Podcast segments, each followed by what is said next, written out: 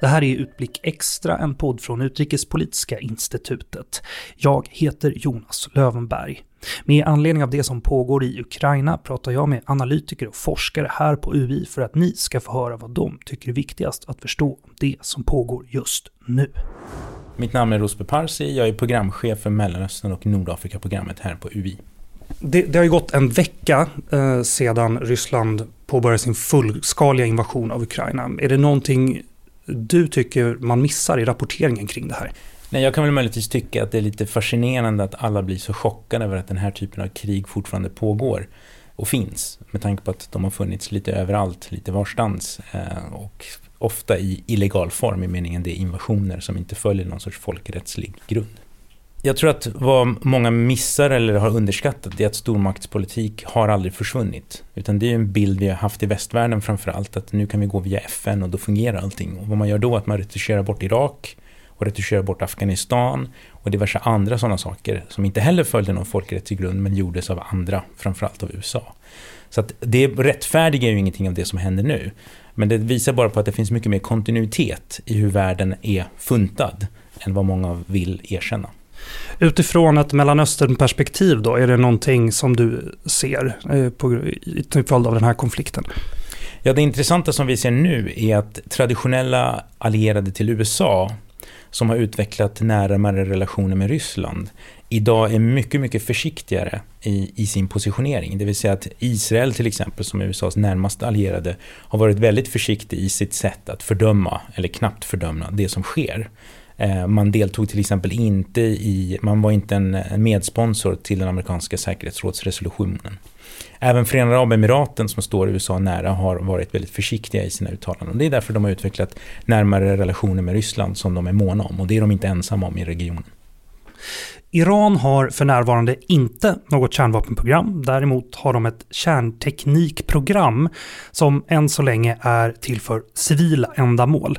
Och Ryssland är en av de stora kärnvapennationerna och har nu inlett en invasion av ett grannland. Påverkar det här samtalen med Iran om deras kärnteknikprogram på något sätt? Det är en mycket intressant fråga, därför att om vi tittar på vad som hände i Wien tjugohundratretton till tjugohundrafemton då det här kärnteknikavtalet skrevs. Det som gjorde att det fungerade var att alla inblandade la åt sidan alla sina övriga konfliktytor med varandra och andra typer av klagomål. Och det var det som gjorde att de kunde prata och konsekvent, så att säga, göra framsteg som ledde till ett avtal. Än så länge, så vitt vi vet, så upprätthåller alla den inställningen i Wien också. Och det är ju därför att även U S A inser att det är av ett stort värde för dem att det här avtalet åter en gång fungerar. Så än så länge så har inte den här, som sagt, stormvågen av reaktioner och försök att stoppa Ryssland på olika sätt, ekonomiskt, politiskt et cetera nått Wien. Och det får vi hoppas att det inte gör heller. Om man, om man nu ser hur Ryssland har agerat, kommer då länder som till exempel Iran omvärdera behovet av kärnvapen? Ja, man kan ju säga så här att, att Iran har ju än så länge kritiserat NATO mer än Ryssland för det som har hänt. Och det är ju tydligt utifrån deras behov av att stå nära Ryssland. Men samtidigt så har de inte erkänt några av de territoriella vinster som Ryssland har gjort. Det vill säga man har inte erkänt Krimhalvön som en del av Ryssland. Och det är ju delvis därför att Iran själv har haft liknande problem med att andra stater tycker att de borde kunna bryta loss delar av Iran. Så att Iran följer också en linje där man å ena sidan har den här positioneringen mot Ryssland, men å andra sidan måste upprätthålla sin egen territoriella integritet, och då håller de fast vid den principen. Så gör även Kina till exempel. Så utifrån Irans perspektiv och många med Iran, så det är klart, det här är stormaktspolitik. Och kärnvapen är en del av avskräckningen i den typen av stormaktspolitik. Och Iran lever med Ryssland som den här giganten i norr.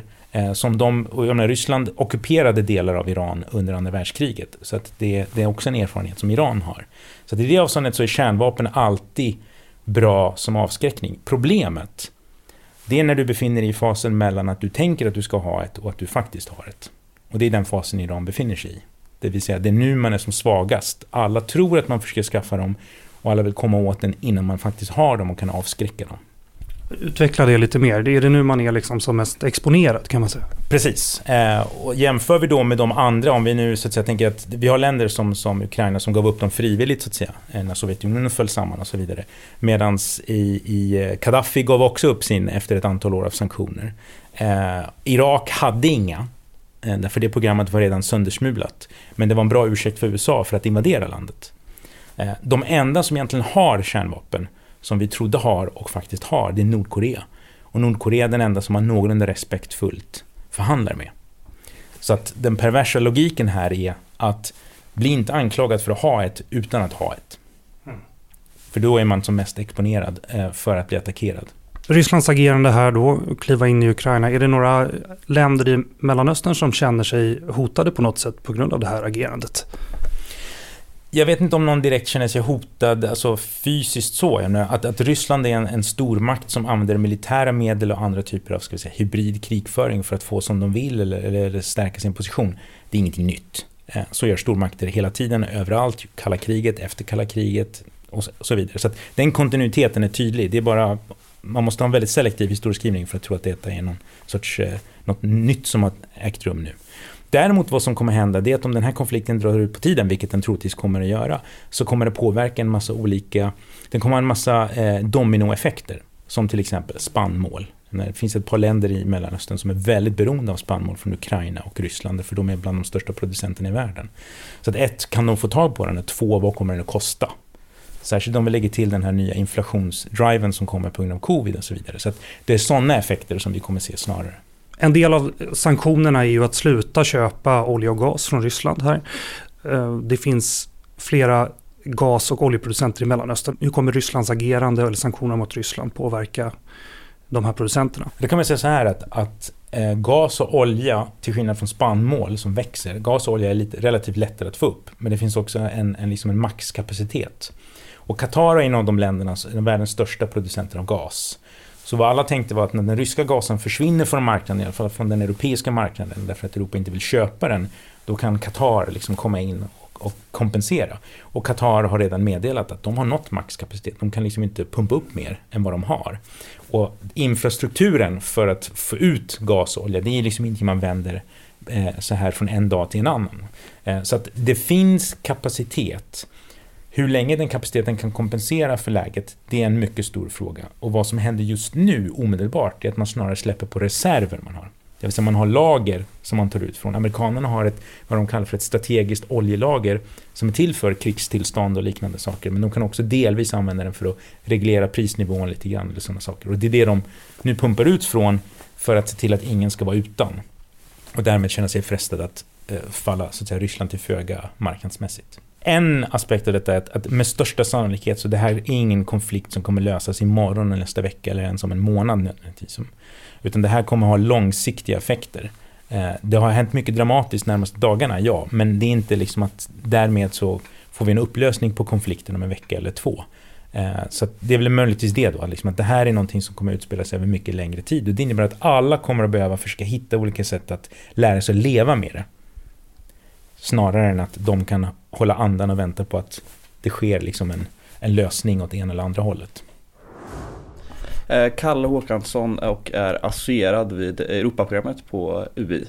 Nu har det gått en vecka sedan Ryssland påbörjade sin fullskaliga invasion av Ukraina. Är det någonting som du tycker tappas bort i rapporteringen? Ja, men det man kan säga är att denna vecka verkligen har förändrat den europeiska säkerhetspolitiken i sin grund skulle jag säga. Dels med det faktum att vi har ett storskaligt krig i Europa nu, men också utifrån de beslut som sedermera har tagits av E U och dess medlemsstater. Man kan ju säga att ett gäng heliga kor i brist på ett bättre uttryck har slaktats denna vecka.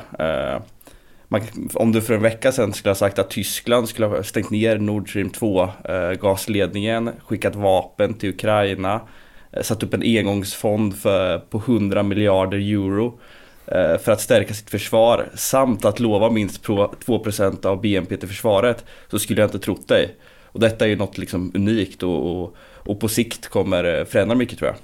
När vi pratade tidigare så, så nämnde du enigheten i Europa, att du tyckte det var intressant. Alltså, kan du utveckla det? Ja, men det är ju en sån viktig och tydlig aspekt att, att ta med sig framgent är att vi har sett en sån enighet i eh, ta antaget av de här olika sanktionspaketerna. Det är liksom någon av de tuffaste, eller där de tuffaste sanktionerna någonsin. Eh, där det betalningssystemet Swift som sagt har tagits med. Vi har sett sanktioner mot Sverre Putin som utrikesminister Lavrov eh, eh, och att just att de här besluten har tagits i så stor enighet, men också med den takt och hastighet, skulle jag säga, något helt unikt.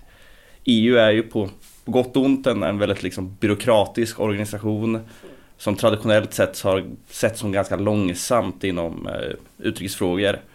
Eh, och ibland är det kanske lätt att glömma bort att E U består av, av tjugosju olika medlemsstater med olika viljor, intressen. Eh, men trots detta har vi ändå sett väldigt snabba och kraftfulla beslut eh, och något som jag ser som helt eh, unikt faktiskt. Kommer det här som händer då förändra synen på E U? Kan, kan det till och med närma oss någon typ av försvarsallians här, är väl en följdfråga? Ja, men dels det vi kan säga att vi har sett är att man hela tiden har höjt ribban för den så kallade minsta gemensamma nämnaren eh, inom eh, utrikespolitiken. Just med antagandet av sanktioner, men även försvarspolitiska steg. Man brukar säga att E U liksom utvecklas genom kriser. Eh, Och här tycker jag vi har sett det i de liksom två senaste kriserna. I både coronakrisen med de liksom ekonomiska eh, beslut som togs då. Eh, och även liksom vaccinpassen eh, och så och liknande. Eh, men även ju nu med, med kriget i Ukraina. Eh, där man tagit historiska beslut. Eh, bland annat att eh, bistå med militärt materiel från, från E U:s sida. Eh, genom så kallade fredsfaciliteten. Är Sverige med en försvars... union nu då, om man är med i E U? Det här har ju varit något som, som pratats om på E U-nivå länge, att, att, att man vill nå en slags försvarsunion och att man har arbetat eh, mot detta. Eh, det här har aldrig riktigt definierats kan man säga, men, men vi ser ju att man har tagit nya steg eh, hela tiden nu. Eh, som sagt med, med att skicka vapen till Ukraina. Men vi ser också att E U är tänkt att ta fram en så kallad vitbok eller en ny liksom försvarssäkerhetspolitisk doktrin nu under våren, som på E U-språk kallas en strategisk kompass. Och, och den är tänkt att tas nu i, i mars tjugohundratjugotvå. Och här kan jag nog tänka mig att, att den nuvarande utvecklingen kommer leda till, till ännu högre krav liksom, och ambitioner på E U att göra mer på det försvarspolitiska området och liksom bli mer geopolitisk spelare i världspolitiken. Av alla sanktioner vi har sett, ekonomiska sanktioner, vi har sett bistånd då i form av försvarsmateriel och annat till ukrainarna. Vi har ryska plan får inte flyga över europeisk luftrum. Vad mer kan E U göra? Ja, men det är just att, att gå på, på gas och eh, oljeleveranserna. Och det här kan ju vara någonting som såklart Ryssland drar in eh, mot Europa just för att göra som motsanktioner. Eh, men det skulle också drabba Ryssland väldigt hårt då. Men det är väl i så fall nästa steg för, för E U och Europa om de skulle helt eh, klippa liksom banden eh, på energiområdet också. Och detta skulle vara en väldigt stor kostnad för, för europeiska länder, framförallt eh, några enskilda som har en väldigt högt beroende av, av exempelvis rysk gas. Och finns det någon uthållighet för en sån, den typen av sanktioner? Det finns väl en viss grad av uthållighet har man sett, och man börjar se att, att exempelvis andra länder som eh, Norge eller exempelvis U S A kan leverera eh, mer gas till exempelvis. Eh, man pratar även om att man kanske måste öppna eh, på kortsiktigt liksom kol, eh, kolkraftverk och liknande i Europa för att kunna liksom, hantera en sån energikris. Eh, men det kan ju också leda till en snabbare eh, omställning till liksom grön, eh, gröna områden eh, på det här sättet. Okej, okay, en annan energifråga då, som är spännande. Kommer det här som händer nu förändra synen på till exempel grön el då, att det finns mer än miljöaspekter av att, att ha ett oberoende och en egen produktion? Jo, men det tror jag verkligen. Det, det ser vi till exempel i, i den liksom tyska debatten nu där man pratar om om just kanske grön energi som en, som en frihetsenergi och att, att man, man ser nu eh, hur eh, högt liksom, beroende av, av fossila, eh, fossil gas till exempelvis är också ett, ett säkerhetspolitiskt eh, vägval och hot på det här sättet. Du har hört Utblick Extra, en podd från Utrikespolitiska institutet och som är en del av podden Utblicks utgivning. Glöm inte att titta in på u i punkt se och missa inte några av våra längre, lite mer eftertänksamt producerade ordinarie avsnitt som du också hittar där poddar finns. Jag heter Jonas Lövenberg, på återhörande.